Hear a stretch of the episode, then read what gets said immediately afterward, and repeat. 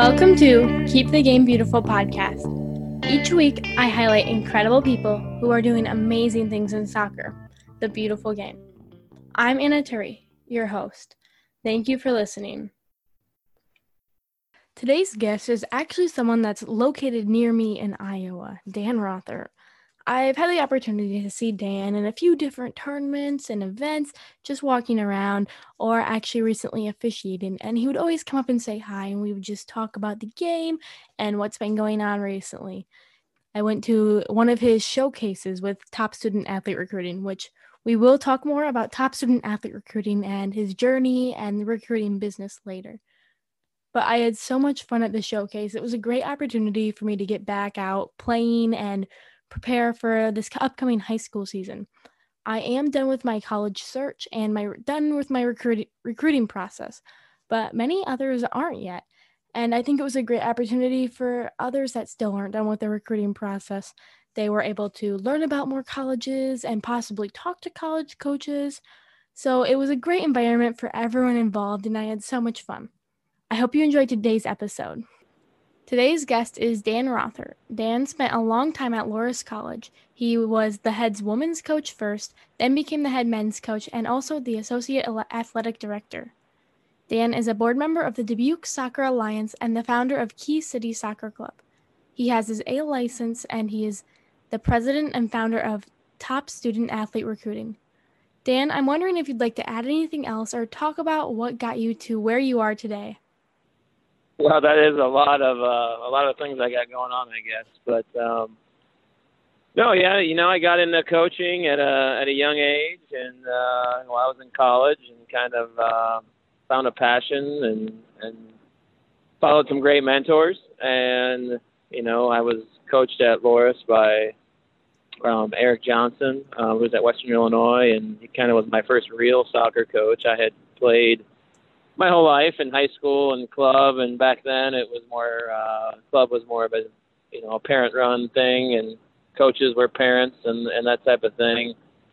And then in high school, you know, I kind of still had the same thing. I had some dads that were our high school coaches and things like that, and then I got my first real taste of a professional coach, I would call it, um, when Eric became my coach, and really just saw the light that that was. Uh, something I wanted to do, and I was fortunate enough to to be in Iowa where you could um, play fall college soccer and get your feet wet coaching some high school in the spring, which doesn't work in every state, and uh, we'll talk more about that later. But uh, you know that was definitely advantageous and and getting me some experience when I was young, and and then propelled me into uh, some opportunities right out of college and landed at Loras at a very young age, back at Loras at a very young age to be the head coach, and I spent uh, 22 years doing that, and now I have my hands in a bunch of different things, and uh, you know, a club that my kids play in, and and then a recruiting service that uh, is my full-time job. On this podcast, I always start with the same three questions. First, what does the beautiful game mean to you? It's a great question. I've been thinking about this, Anna, because I know you asked this question. Um, for me, it means I think there's so many different aspects to the game and styles of play and things like that, and that's the beautiful thing to me is, is you can love the game and you could play, you know, almost a totally different sport than another team, you know, in terms of it. The only, you know, same things are you're trying to put the ball in the back of your net with with your feet or your head and can't use your hands, right? But it's I think the beautiful game is there's so many different ways to play it. Um, there is just such a, a diverse uh, group of people playing it around the world, and the passion runs you know deeper than I would say any sport worldwide, obviously, and you know those things make it beautiful to me. What are actions or things you do to keep the game beautiful? Yeah, that's a great question. Um, you know, I I like to make the game more accessible. I think that's one thing that is is important to me. So, uh, Key City Soccer Association, I'm trying to kind of flip the script a little bit on the pay to play model. Um, I'm trying to open up opportunities for kids who might not normally get to play on a travel team and have more scholarship opportunities, but also keep the cost low so it's not a, a burden to families and, and uh, hunt the scholarships or sponsorship opportunities so kids can, you know, find uh, we can lower the price and the cost so more kids can play, and, and that's a huge part of it for me. Another piece of it is on the recruiting side. You know, I think there's a place that for anybody that wants to play in college, and you know, I'm helping kids. You know, not just your top level D1 kids, but I'm trying to help kids who just want to play, just want to be on the team, and they love the game that much, and that's important to me. And opening uh, one of the things I've started is some showcases, and I had a showcase my first one back in December, and you know, thirty-five dollars, come and get in front of a lot of college coaches and and keep the cost low so that you know more people can attend and it's an affordable option and we're not pricing out kids who want that opportunity to get in front of college coaches. So I think you know trying to make it more accessible is a huge piece for me. How do you encourage others to keep the game beautiful? Yeah, well, I will, you know, I definitely encourage others to to get in the game. You know, uh, whether it's volunteer uh, for, for adults or you know coaches and things like that, um, or to pursue passions. You know, in coaching, I think that was a big thing that I did as a college coach and as a as a mentor there, and, and tried to help. You know, you may not be a, a soccer person or someone who is able to coach, but can you um, certainly sponsor our team, but can you help out so we can make this more affordable for others and and try to explain, you know, we don't want to make that situation price somebody out or things like that. So it's not just soccer people that um, per se, it's others that or people that don't have, I guess, the experience that can go on and coach and referee and things like that. You can you can help in other ways, and you can you know make grow the game and, and get more people playing and and those type of things through other means. So that's a big piece of it: um, volunteering or donating your time, talent, your treasure, whatever it might be. Um, another thing is, that, you know, I'm trying to pursue get a lot of young kids refereeing too, like um, kids in our key city. You know, encouraging them to pursue referee licenses, and I think that's another part of it. In addition to playing, I think you know, understanding referees, and you know, obviously there's shortages of those. But I think you know another piece of that puzzle is to, you know, if you see what a referee goes through on a daily basis, then you know you're more apt not to be a complaint. I think that's another part of it. There's so many ways you can get involved in the game, which is which is really cool. Um, so just trying to let people know that there's a lot of different opportunities out there, whether it's um, coaching, refereeing, volunteering, um, donating, whatever it might be. You know, letting people know those opportunities, and, and then you know you you got to aggressively seek them out. You can't just put them out there and people are going to take them. You know, you have to explain to them why this is important, and and uh, I think that's something that I've, I try to do, and uh, with Key City, with with everything I do, really. Starting off a little bit, can you talk about top student athlete recruiting and why you started it?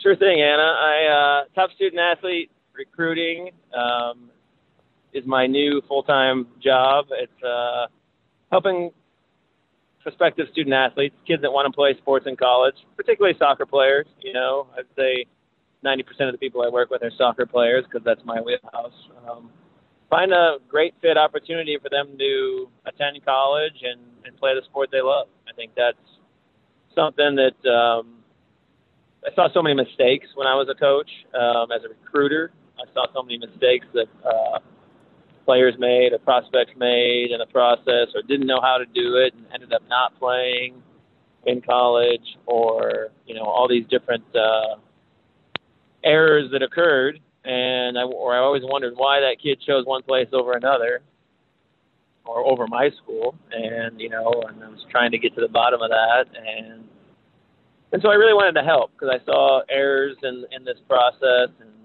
and you know a lot of overshooting, a lot of hey I'm Division One or bust attitude, and then another another one that I'm not good enough attitude. You know there wasn't a place for me, and and I think both are wrong, right? I think uh, you got to look at a diverse group of options and, and see what's out there, and you got to go where you're recruited, where you're wanted, and and that's a big piece of it too. But it also has to tick all your boxes and hey, is in the right place for you academically, and does it challenge you correctly? Is it the right majors? Do they have the right majors? Do they have, you know, the opportunities that you want? You know, do you want to play right away, or are you okay waiting for a while and playing maybe on a better team, or you know, cost of college is a huge thing, right? So trying to help them reduce the cost of college and educating on that end of things too. So those are all things that I saw families struggle with, and I wanted to help out in that means. And then and then the pandemic, you know, came, and uh, you know, there's even more panic, I guess I should say, because there's less opportunities, you know, for the, the next four years for kids going to college because of the NCAA and NAIA and junior college all granted extra years of eligibility. So that makes it uh, even more challenging for these kids. So trying to help them and their families is, is a big important factor for me. With these weird COVID times, what can players do to get seen? That's a great, uh, great question, a challenging question. I was just uh, at a showcase today in Chicagoland, and you know, the first time a lot of these kids have been seen. Uh, film is going to be really important, right? So I think getting some game film, one way or another, um, whether you're your team is going to an event or you're going to an individual event or your team's having scrimmages, um, you know, finding ways to, to get video so that you can send it out to college coaches because not all college coaches, obviously, like Division One's been on a dead period and they still are. Um, they can't go out and evaluate and then there's certain colleges that can't go evaluate, right? Like there's certain colleges have rules and they're not letting their coaches go out and evaluate. So having some game film, having a highlight film made where you, you know, show your your strengths, um, you know, two to three minutes at the most, and then that maybe wants them to is encourage, you know, it gives a bait, I guess. It gets you in the door with a coach to maybe them want to come see you play live when they can or you know ask you for a full game film so they can really see what you do and how you play if they can't come see you play live. And so I think film is a really important piece. I think um, you know another piece is is just you know encouraging coaches, uh, letting them know the opportunities that are out there, um, asking them what they suggest. Um, you know when when ID camps and things like that start opening back up at colleges here, hopefully, hopefully this spring and summer, you know, um, you know, there's going to be a lot of opportunity to go to the college campuses and, and be seen there. And there's events like the one I, you know, was just at, or the one I ran a couple months ago in in uh, in Davenport, and you know, where you can sign up on your own to go to some events, and that might be, you know, being proactive is a huge piece of the recruiting process in general. It's not just, you know, being seen part, but it's getting your name in front of college coaches so that they can, they can decide if they're interested in. I think that's a huge part. Is you need to be proactive. Coaches don't just show up at your games. Coaches don't just show up at showcases. You need to tell them you're going to be there. You need to tell them what time you're playing, where you're playing, what color uniform and number you are, and and those type of things. So being a proactive uh, you know, prospect is is a very important part of it. When players show up to showcases like you had just a while back, what should they do and how should they present themselves to college coaches?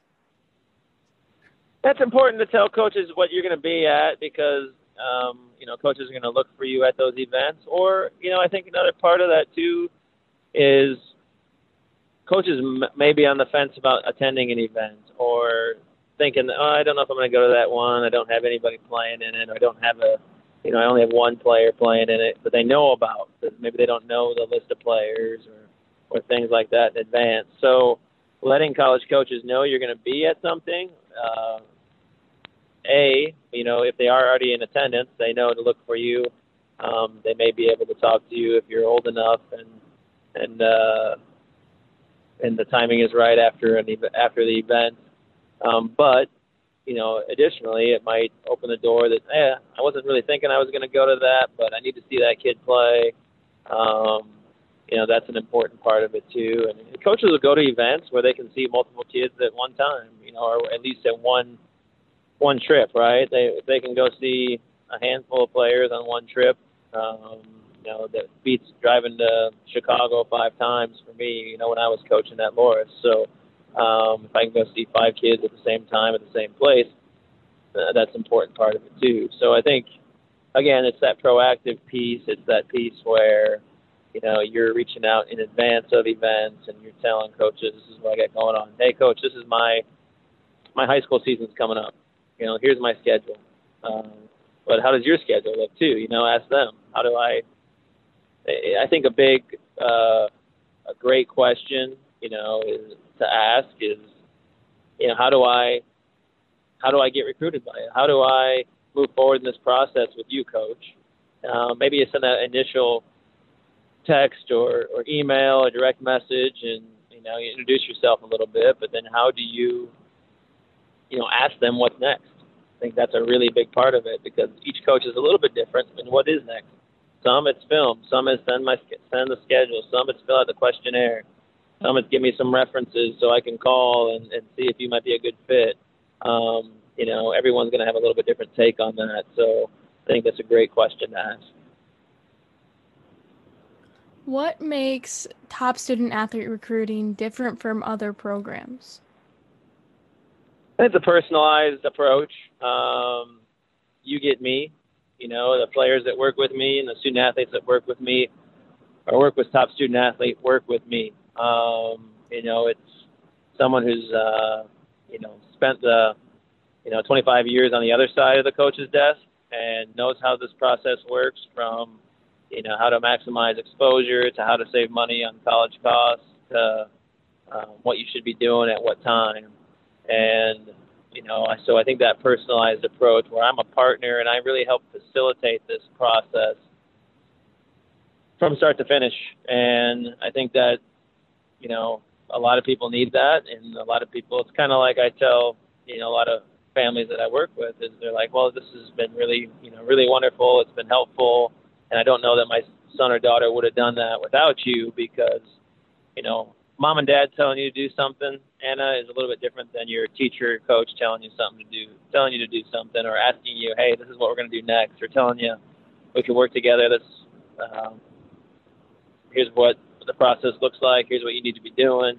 And when it's their, you know, someone that's not their mom and dad, it's sometimes a little bit easier to to navigate and to make sure something gets done. So I think that's that's a big part of it too. But it's that personalized process. I think another part of it is my connections, right? So um, I was on the other side for 25 years. I I know a lot, a lot of coaches, and if I don't know them, I'm probably one person away from them um, you know, and I can I can connect that way. So I think that's another thing that I can use to my advantage. Um, you know, I do work on behalf of the student athletes to get them in front of uh, you know coaches that are, are good fits and, and programs that might be good fits for them.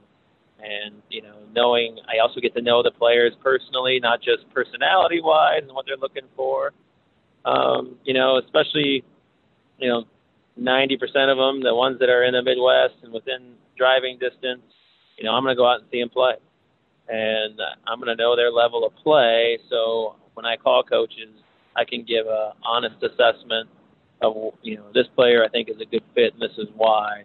And it's not just me watching a two to three, the same two to three minute highlight video that the coach has been watching. I've seen him play a full game. I've seen the things that maybe you can't see on video. Um, that's a big part of it too. And then I do help with video. I have uh, I bought a video camera. You know, if someone needs that game tape to send out to coaches, I can help with that. Um, you know, that's, another piece to the puzzle that I can bring to the table. So I think it's like the personalized approach and just knowing exactly what needs to be done, and then help guiding through this process. It is, you know, a first major life decision, if not the first major life decision.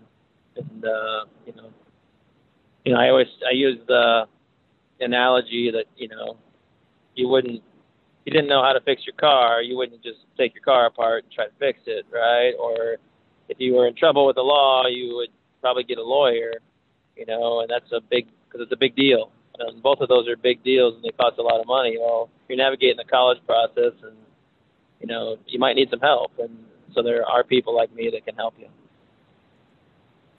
How can people reach out to you to get help with their recruiting process?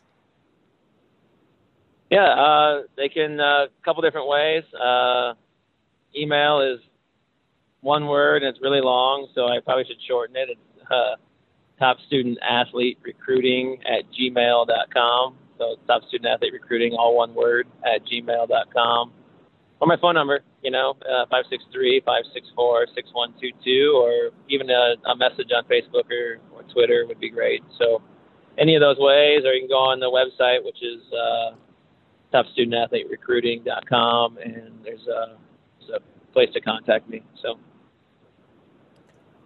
so before you were at you started top student athlete recruiting, you were at Loras College for a long time. What was it like transitioning from coaching to now helping with recruiting?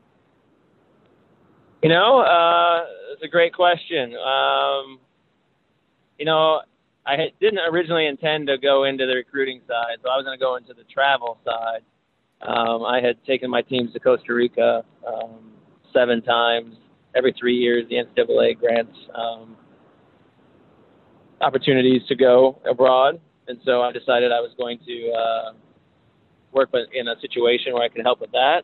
And then after that, pandemic hit, right? I get ready to start with that job, and, and that opportunity was going to be unbelievable with some great friends of mine in Costa Rica. And then um, pandemic hit, so I have to rethink kind of what I was doing. I had all thought all along about the recruiting thing. You know, it was just a bigger leap because I was going to kind of start my own thing.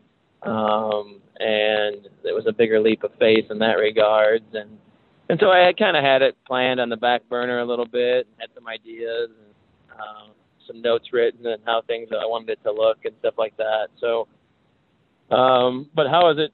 You know, it's definitely different. You know, I said at a showcase today, and I was on the other side, and I was talking to families, and they're asking me how this thing works, and I'm trying to give them, you know, great information about the process and what they can do to to present themselves in a better light to college coaches and things like that. And you know, and I'm not chasing the the 18 to 22 year old decision or the 18 year old decision as much anymore. Like, you know, you either want to work with me or you, or you don't, um, and that's fine.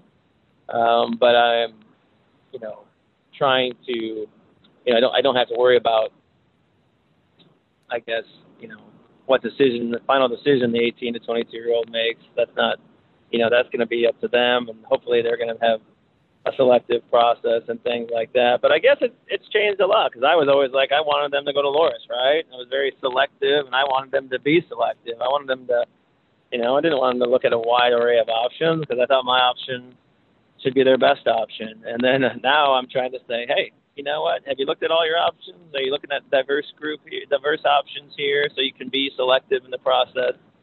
Um, you know, so it's it's it's flipped things a little bit in that regard, but I think it's you know, hopefully, uh, you know, super helpful to families. And and I always said this, Anna, like my whole goal as a college coach was always to help kids find the best four years of their lives. Hopefully, that was at Loras. If it wasn't, you know, um, and that's okay too. Um, you know, find everything in college they wanted and more. You know, they needed to find a place where they could find, you know, ticked all the boxes for them, like I mentioned before, but they might find even more. They might find a passion they didn't even know they had um, you know, or find a, a hobby or a major that they didn't even know existed, and then kind of springboard them for the rest of their life. They're on the career path they desired, and and they're on a great path for the rest of their life. And college is that launching pad, and and I want to do that today now too. You know, maybe even more so, because now it's a, a broader picture. I'm not just working with, you know, bringing in 15 athletes a year. You know, I'm bringing it. You know, I'm working with more than that, and I'm trying to help them find that amazing opportunity. So um, I think there's a lot of similarities, but obviously it's just sitting on the diff- other side of the desk in terms of you know the recruitment process. But you know, helping connect these players and things like that has been been really rewarding. A while back, actually, at one of your showcases, you had kind of talked to me about Loras College and that you played in an ugly way. Can you talk more about this and kind of what you told me that day? Yeah, so uh, you know, I think we were, uh, you know, bantering a little bit that day, and and you know, your your name of your podcast, obviously, um, keep the game beautiful.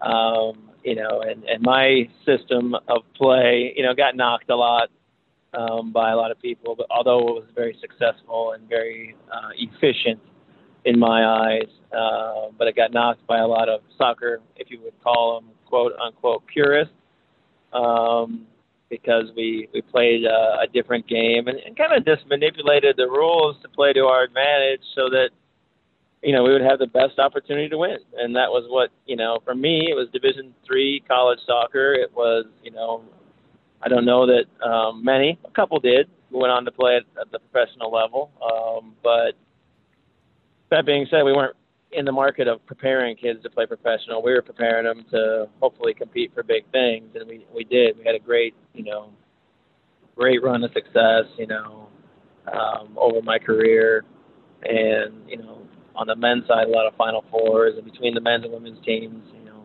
20 some conference championships, and and just a ton of success not we didn't play this way every time, but the last ten years or so of my career, um, I was trying to find a way to win a national championship, right? And we had uh, we had some really good teams. 2007, 2008, my men's team went to the Final Four. We lost both times. Um, and the second time we lost to Messiah, who was kind of the the gold standard of of college soccer, to be honest, not just Division three, but they they had won eight out of ten national championships and you know that ten year span or something crazy like that. And they beat us. Um, they played a really nice, you know, possession style game, but they played a ton of guys and subbed it, subbed a ton and kept guys fresh and believed in everybody. And we were at the time at at Loras, we were really good. We had made two Final Fours in a row, and uh, we just weren't deep enough to compete with them. You know, we might have been 14 or 15 deep, and if we had an injury or two, we were really struggling, and, or at least we weren't going to compete at that national championship level. So it took a couple of years to get that off the ground, and um, and I wanted to get deeper, so I recruited more heavily to bring in more bodies that can all play, um, and then you know decided one time about 2011 that we were going to make this move um, to this style of play, and you know, we had to get a lot of buy-in from a lot of players who were used to playing 90 minutes and kind of being the go-to guys the whole game. We had to teach them, you know, some some different ways, and and yeah, it was it was unique. And so I'll tell you some of the details of it, you know, and um, I don't know if you want to call them rules per se, but we had a lot of rules in the in the system and and how it all worked. But we always played forward we always wanted to go forward. Like we would never pass backwards. If we did pass one quick time backwards, it would be to go forward. Um, we had a rule we couldn't pass back to our goalkeeper. I mean, I know passing playing back to a goalkeeper is pretty pretty popular these days. That was the last person I wanted playing with the ball because it's a it's farthest from the goal, and b they're the least trained with their feet. So um, you know that was kind of my philosophy was let's get it off that player I wanted to get it downfield as far as possible, um, as quickly as possible, and then we're going to press and win it back. And our pressure was so intense that it was very, very difficult for anybody to play um, 90 minutes, uh, much less you know a 45 minute half. We would it'd be very rare if anybody, except minus one or two players, could play in that system and last for a whole uh, half. You know, so you had to sub, you had to believe in the next person in, and you had to cheer on the next person in, and that was, and that's a slap to the to the ego, and that's hard for people who are used to been playing, you know, whole games their whole lives and kind of being the go-to people. But with that type of intense pressure defense, where we're trying to win it back deep in our territory, at least force them to make a mistake or force them to kick it out of bounds. Um, you know, I call it a field position game, and we wanted to we wanted to if we are going to lose the ball, I wanted to lose it on the other end of the field where it couldn't hurt us nearly as badly. And I always wanted to end everything in a shot. I didn't want to work to have the perfect shot where we might get countered on because we held it too long. Um, counterattacks were dangerous in our system, and you know, so putting the ball forward, goalkeepers always punted, goal kicks always went big. Um, you know, people you know would call it kickball, you know, things like that. But it was it was certainly effective, and we played in the in the attacking half. I mean, if if people you know when we got to the attacking half, we had some kids that could flat out play, and uh, we were all about taking you one on one and winning your one on one battle. We played man for man defense, which was really unique, um, kind of old school, like man marking. We're going to mark your forwards. We're going to have a sweeper uh, and our sweeper sat back and just gobbled everything up, kind of like a, a free safety in football, and and uh, and oftentimes just launched it right back down on the other team, and then uh, and then again we'd win it back and deep in our territory, and then we'd play, you know, and then we'd create options, and, and but we didn't want to, you know, as I told people, if you want to go somewhere, we're going to connect 30 passes, we're not the place. We might connect five or six passes and get a shot, and that would be a lot of passes. Probably it's probably more like two to four, and then we're going to get a, a shot off. Um, I wanted to end things in a shot so that you know uh, everything ended without a counterattack. So if you shoot, it's either going to go in the back of the net and you got a goal, so there's no counterattack. It goes over the end line, and it's either a goal kick or a corner kick, or the goalie catches it and usually slows the game down, and it's a punt, or it's a, they're going to roll it out. And so we were able to get back defensively if we ended it that way. So those are all like little rules that we had, um, you know, that, that were different. But part of it is because in college soccer, the substitution rules played, you know, that was one of the things that we used to our advantage. Like in subbing, um, you know, somewhat unlimited subs. You know, if you subbed out in the first half, you were done for the first half. So we would, you know, we would utilize a lot of players in the first half. Oftentimes, our forwards, you know, we would go three deep at each forward position because we were, you know, running that hard. We're going to play nine forwards in the first half. In the second half, the starters could go back in, so it typically would go with the, the starting group, then the second group would come back in, and the starters would go back in to finish the game. Um, but uh, you know, and every game was different, and I think that's a huge thing too. We were so adaptable um, that you know we could play three forwards, we could play two forwards, we could play four in the back. We could play four up top. I played, you know, some crazy systems when people people packed it in against us. We just put another number up front. Um, you know, maybe play four forwards, five forwards. Just we're gonna find a way to win. We're not gonna we're gonna throw the kitchen sink at you so that we can, you know, play to our strengths. Um, you know, find a way to to win and, and play to those strengths on the given day you know, a funny funny story you'll like this. As a goalkeeper, Anna, we had about ten years ago. Um, I had a converted field player turn turned into our goalkeeper, and she was great. And uh, she's now the head coach at Rhodes in uh, Memphis. But she was a forward for for two years, and she was really good in the air, and she's six foot tall and a freak athlete in terms of being able to be a great basketball player, volleyball player, you know, and, and she could get the job done. She really wanted to play goalkeeper, so we tried. But she was so good in the air. Every corner kick we took, uh, if we were losing or we were tied, she um to because she's gonna get some chances because she's that good in the air and she's that dangerous. And we had we had taught our our backs that okay, if this happens, I do get a counter opportunity. You know, um, we need to make a a friendly foul at midfield or something like that, you know, or kick it out of bounds till Katie got back, we would do that. But uh, we never got countered on. And she scored six goals on the year, including three in the NCAA tournament. Um, so it was a strength.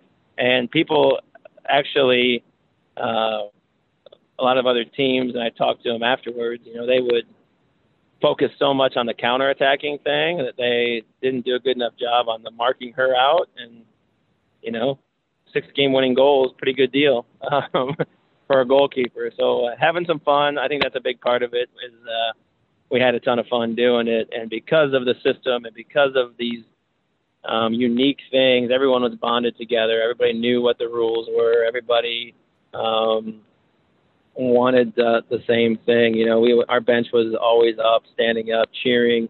you know, would cheer when we made the other team force them to kick it out of bounds deep in their territory, right? That was a big deal because guess what? We had some people had long throwing, and they're going to chuck it right in the box, and it's going to be a dangerous situation. So we wanted to utilize that. That you know, we're gonna we're gonna cheer for that. You just did your job. Def, you know, um, earn your stripes on the defensive side of the ball was something that we were really proud of. But it also that energy we put forth, you know, on the defensive side was going to open up opportunities for the next person too. And and the depth played a huge deal, right? So NCAA tournament, you play back-to-back games, and Division three, and and because we were able to play 25 people in a game, you know, we were deeper than everybody, and we were able to, you know, go out and, and outcompete them and outlast them, and, and especially on day two of a of a two-day NCAA tournament weekend, or you know, we might still be even at halftime a lot of games, but we would wear them down second half, and we would we would take over because we our fresh legs would just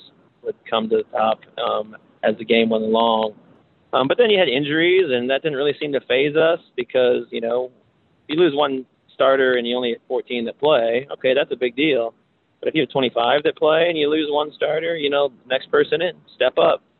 Um, I also think our bench stayed engaged, which was a huge deal for me. Like, you knew you were going to play, and if you did well, your minutes were going to go up. Like, if you were on fire that game, you you might stay in longer, and you might come back in the second half more.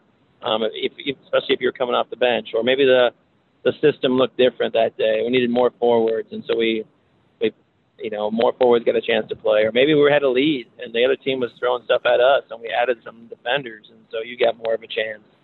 Um, maybe we needed a, a big player who could win the air. Maybe we needed a more technical player, and uh, and so every day was a little bit different in regards to to who was able to step in. It wasn't just the same, you know, starting eleven or the same formation every game. It was okay. What's the other team going to allow us to do today? Can we get away with it? I mean, there's games where we started with two defenders you know, and uh, played a two-five-three, you know, and really just poured it on teams. There's times where I'd play with one in the back. We were down a goal, and we would just mark their target forward and and then push everybody forward to try to get goals. So it was uh, a unique system. Uh, you know, probably telling all my secrets here, but that's all right. Um, you know, trying to. It was a lot of fun, and uh, I think the buy-in we were able to get was was fantastic. It was definitely a, a harder system for players who hadn't ever done anything like that to learn. A lot of times it took some, you know, a year to really figure out how we were playing if you were in our system. But uh, but once you got it, you loved it. The story you had told, the player you mentioned, it was now coaching. Beforehand, I had told you I kind of wanted to talk a little bit about your your players that are now coaching, and you gave me a list. How many players that are now coaches were on that list, and were you surprised by that number? I was surprised. You know, I was trying to count them, and I'm like, oh, you know, there's five or six, right? And I think there's like 15, right? I don't something like that. There's maybe 15 to 20, and um, you know, there's more than I even, you know, I don't think about them all on a regular basis, like every day. Um, but there is, it, it's it was great to see, you know, in terms of my um, me thinking about you know my career at Loras and things like that. It's certainly something I'm proud of is is the number of people who played under me that that coached, and I think kind of going back to what I was just talking about, Anna, was just the fun I think we had. Um, you know, we had a lot of we had a lot of things you had to do. We were we were disciplined to do those, and and and that made for a successful program. But the love for each other and ability to understand someone's strengths, and that strength might be better on the given day, and being okay with that, um, being okay with your sub scoring, and, and uh, not being in a situation where um, there's jealousy or you think you should be on the field, and that is something that um, I think was a really big part of our success, um, especially from you know 2005 to 20 15 were really high on the national scene. You know, we were we still had some really good years after that, but um, you know, those were big pieces to the puzzle. But I also think it's a really big part of why um, I hope at least why a lot of my former players have gone into the the coaching and and uh, whether it's college, um, high school, um, club. There's there's a number of people on there that I didn't even list that are are club coaches, um, you know, and doing it maybe part time or just you know after work or whatever that might be. So I, hope it was they really enjoyed their time as a college coach. We talked about it, you know, a lot about when you're done giving back. Um, it wasn't just giving back um, while you're at Loras, and um, but there was, you know, some give back right away. Obviously, help the younger guys out and, and younger younger girls, and make the season the next year better. You know, um, after you're graduated. But once you're off and off and running, you know, don't don't waste this opportunity. You know, there's others out refereeing. You know, I think that's another um, great thing. You know, we got plenty of alumni who are pretty successful soccer referees in a pretty high level, and and uh, that's another way to give back to the game. So I, I hope it comes from that enjoyment they had um, playing in our our program. Um, like I said, the system we played the last ten years, and I did that with the men and the women. Um, it was just easier to coach both teams, kind of playing the same way, to be honest. And, and uh, but you know, we didn't always play that way. You know, we had played a three-five-two, more possession type style. My first, um, you know, ten years or so, as well. But at the same time, I still think we had that fun and that discipline. Um, you know, even my first two Final Fours, we were a little, lot more possession oriented and things like that. So I think it comes down to to the enjoyment part. When you're coaching a player, can you tell if they have the attributes of a coach? Gosh. Um, yeah, sometimes, right? And sometimes they surprise you. Um, I had plenty that I kind of knew would be great coaches, right? And they were leaders on the field, and you could tell um, that they would be uh, primed for it. Then I had some others who um, maybe I didn't think that about, but then when they got into that um, field, they really shine. So um, sometimes, you know, maybe a more quiet player, or maybe, you know, somebody isn't. They're more quiet as a player, but when they get to be the coach, they're a little bit different. I think a unique thing, and I, I, I want to mention this again. I kind of did at the beginning, and how I started as a coach was in Iowa. High school soccer for boys and girls is in the spring and then the fall season, the soccer season at Division Three. You know, um, we have a limited spring season, so um, I had the opportunity to to start coaching high school as a sophomore in college, right? And then that evolved into becoming a head high school coach, and and you know, before I even graduated, I had you know some fantastic experience, and and really fell in love with coaching. And a lot of our players at Loras, um, you know, under my watch, had that opportunity. Um, the local high schools would call and say, "Hey, we need an assistant coach this year, coach. Who do you have? Uh, we need a head coach. Do you have anybody that's ready?" Um, and they were able to get their, you know, feet wet at the high school level while they were still in college. Um, get an unbelievable, you know, paid internship, if you will, um, where they just build their resume and you know, so when they were able to to move on, it was time to go for their first college job or their assistant job or or uh, or grad assistant job or whatever it was.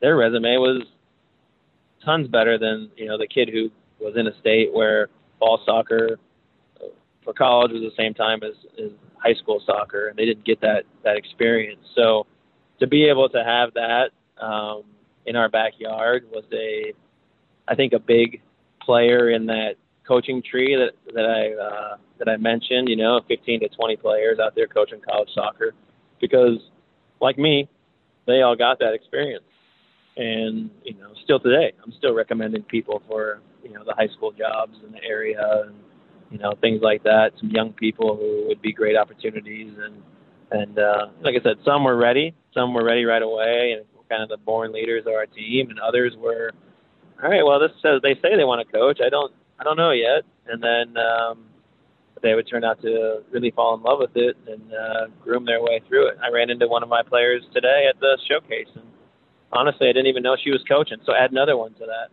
She's an assistant coach at a community college in the Chicagoland, and and uh, you know, I didn't even know she was doing it. And she's like, I just love it so much. I'm a nurse, but you know, I do this on the side because I I love it. It's more fun, right? And uh, and then I think that's a big, uh, hopefully a big thing that they learned from our program. And when I was coaching, is just the enjoyment of that piece and the, the fun part of it, and uh, never take ourselves too serious. And and uh, but yeah, when it's go time, it's go time. I think we flipped a switch when it got to the field and we got between the lines and it was game time. You know, we flipped the switch and turned it on, and it was you know we're to win the game.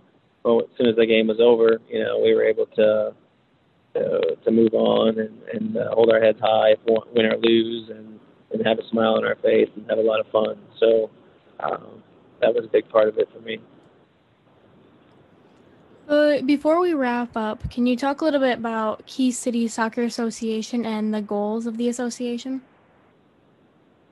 Yeah, I will. Yeah, I've got a lot of things going on, don't I, Anna? So, um, yeah, the uh, Key City Soccer Association. I started uh, five years ago, maybe six. Um, so my oldest son, Danny, is 14. Um, you know, we kind of started as a after-school program. Um, you know, when he was uh, maybe first or second grade, where we would get kids after school to train and play together, and and some of his friends. So two days a week, I take a couple of my Loras players over to his school, and we would, you know, have a functional practice, and um, and it was it was fun. Again, going back to getting more kids playing, right? I don't know that a lot of these kids would have played otherwise. And so there was no after school sports in the elementary, and I was offering an opportunity for some elementary type school sports, and, and a ton of kids took that opportunity. Well, you know, now they're looking for games opportunities, and there were so many kids doing it that I went to another school and started that, and and um, you know had a couple more players helping out. So we had a couple different uh, farm systems, if you will, going, and we decided, you know what, let's try this. Let's have uh, let's try a team we'll try one team, you know, his age group and him and his buddies, and let's start a little team. And we did that, and it kind of grew into, um, you know, two teams and three teams, and, and kind of built its way up. You know, we're we're not huge by any means. Um, we don't have every age group. Our oldest is U14, um, you know, because that's his age group, and that's where we started. Uh, we have some kind of building from the bottom up, so the younger teams we're building up through there and trying to get more younger kids playing, and then you know you'll eventually age out of it. But um, you know that is where it, its origins. Um, it, it's kind of changed, uh, you know, through time. Like I said, it was just kind of a thing for him and his buddies, and then it was through his school, and now it's through the whole city of Dubuque, and it's trying to get more kids playing. Um, like I said at the beginning, at a reduced cost, um, you know, at a at affordable cost. Um, we do things a lot differently. We have we don't have tryouts. Um, we don't have we have two registrations a year. Um, we have a, a fall and a spring registration because maybe a kid is a, a softball or a baseball kid, right? In the spring, and maybe they want to focus on that in the spring, so maybe they'll only play the fall season, um, and vice versa. There might be a, a football kid in the fall, and, and you don't need to make decisions on what sport you want to focus on at at age nine. That's not what I I believe in. You know, I'm, I have a physical education degree and uh, two actually, and um, you know I believe in, in being active and, and finding your passion and things like that. So, and then it kind of evolved in even more. You know, we had um, uh, wanted to get you know not just have a lesser cost so more kids would play, but we also wanted to open it up to community members that maybe marginalized community members, you know, maybe um, people who weren't given those opportunities to play, didn't know where to find them, um, didn't uh, didn't always trust in that. Um, we had a great Rodell Fierro, who's now played for me. He turned out to be my director of coaching for a couple of years while he was a student at Loras. Um, kind of ran the program for me, to be honest. Um, you know, he was a, a Latino. Um, he's been on podcasts before. He's one you might want to get on. He's a dreamer, so he's, um, you know, he's been through a lot in terms of politics and how this whole thing works with him. But he wanted to get more people playing and, you know, get the Latino community more involved and getting the minorities more involved and getting areas of uh, that maybe wouldn't always be uh, know where to find these opportunities. And so Red L was really helpful in getting that off the ground. And, and then uh, and we went out and sought a lot of sponsorships and grants and partnerships. Um, you know, we had a partnership with our field so we could train without having to pay um, a field fee. Um, we got a lot of sponsorships and grants to cover costs um, so that our costs could be minimum. Um, we have a recreational side of it, so we still have um, some recreational beginning, you know, pre-K up through, you know, whenever you can you can continue to be rec in our program. Um, we have a three-on-three in-house league um, Sunday afternoons, which we make everybody do, whether you're a um, select player and maybe one of the best players in our program, or you're brand new. You get to be part of this three-on-three program, and we expect, okay, if you're a one of our seasoned players and uh, veterans and, and know the game really well, that you're going to guide some of these players who haven't played much, and you're going to be a leader, and that's where you're going to learn some leadership, and you're going to learn how to to to help us coach and really give back that way. So.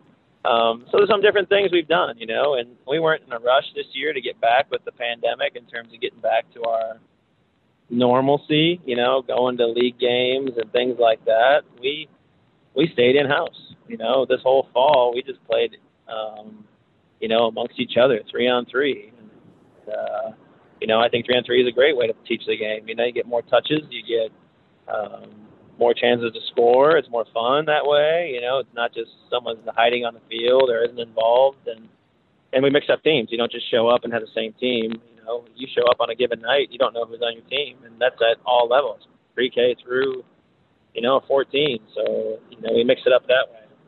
Um, so we we try to make it a lot of fun and uh, you know create more opportunities for kids so that they you know have those opportunities to to touch the ball more, to have fun playing, and to um, you know utilize the process of loving giving back to the game.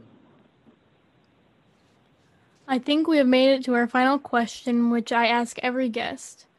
What do you hope people remember about your impact to soccer and the world? Yeah, great question. Thought about it. Um, yeah, I think, like I said before, and I think you know, my impact, I want to say people left loving the game more when they were done with a program I was working with. Um, you know, they found, uh, you know, a way to to find their perfect fit in the game. You know, and I think that's kind of what I'm I'm trying to find. You know, it might be your perfect fit is, you know, playing in college and top student athlete can help you. It might be recreation is the highest level you might ever get to, you know, and, and that's fine too. And, and I can help you find that, you know, eighth grade recreational soccer might be your, your, your final straw, but you loved soccer up until that point, but you had other things going on. Um, maybe you become a referee, you know, I've gotten involved. I didn't even mention this, Anna, is that I've become a, you know, a busy referee and I do that, you know, a lot. And I have a lot of, you know, college, high school, club games, things like that so finding your fit in the game, um, and then through love and fun. I think those are the things that uh, I hope remember.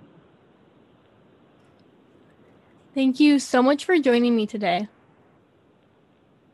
You bet. That was great. I uh, had some great questions, and uh, hopefully people find it intriguing. Hopefully, you know, if I ever get back in the college coaching game, you know, no one steals my ideas too much. But um, you know, it was no, I love talking about that stuff. You know, I talk about it at ad nauseum with people I uh, even coached against. Uh, you know, and and uh, it's just a hard thing to prepare for. So nobody really wanted to spend the time to do it. So, but uh, yeah, a lot of fun to talk about those different things and, and uh, you know, re- go back a little bit and uh, you know look back on the coaching side and the style of play and the fun we had doing that, but also the the people we had, right? And um, and then what we're doing now. So I appreciate the opportunity, and uh, you know, th- this has been an awesome podcast you're putting on, and I'm a, a long time listener. So thanks for having me. Yeah, of course, and thanks for listening too. Dan shared so many amazing stories. He obviously loves this game like no other. I think he could talk on and on about the game. And he comes from so many different points of view, which is actually interesting. Coaching women and coaching men and recruit the recruiting business and starting Key City Soccer Association and also officiating. I know for myself, once I started officiating, I definitely had a different point of view in terms of what I'd said when I was a coach and what I said as I was a, when I was a player as well. When you get yelled at as an official, you definitely think more about what you're doing in your game. And I think Dan, I remember Dan talking just a little bit about that, about catching himself when he gets heated or when he blows up just slightly. I hope you enjoyed the episode today, and until next time, remember to keep the game beautiful.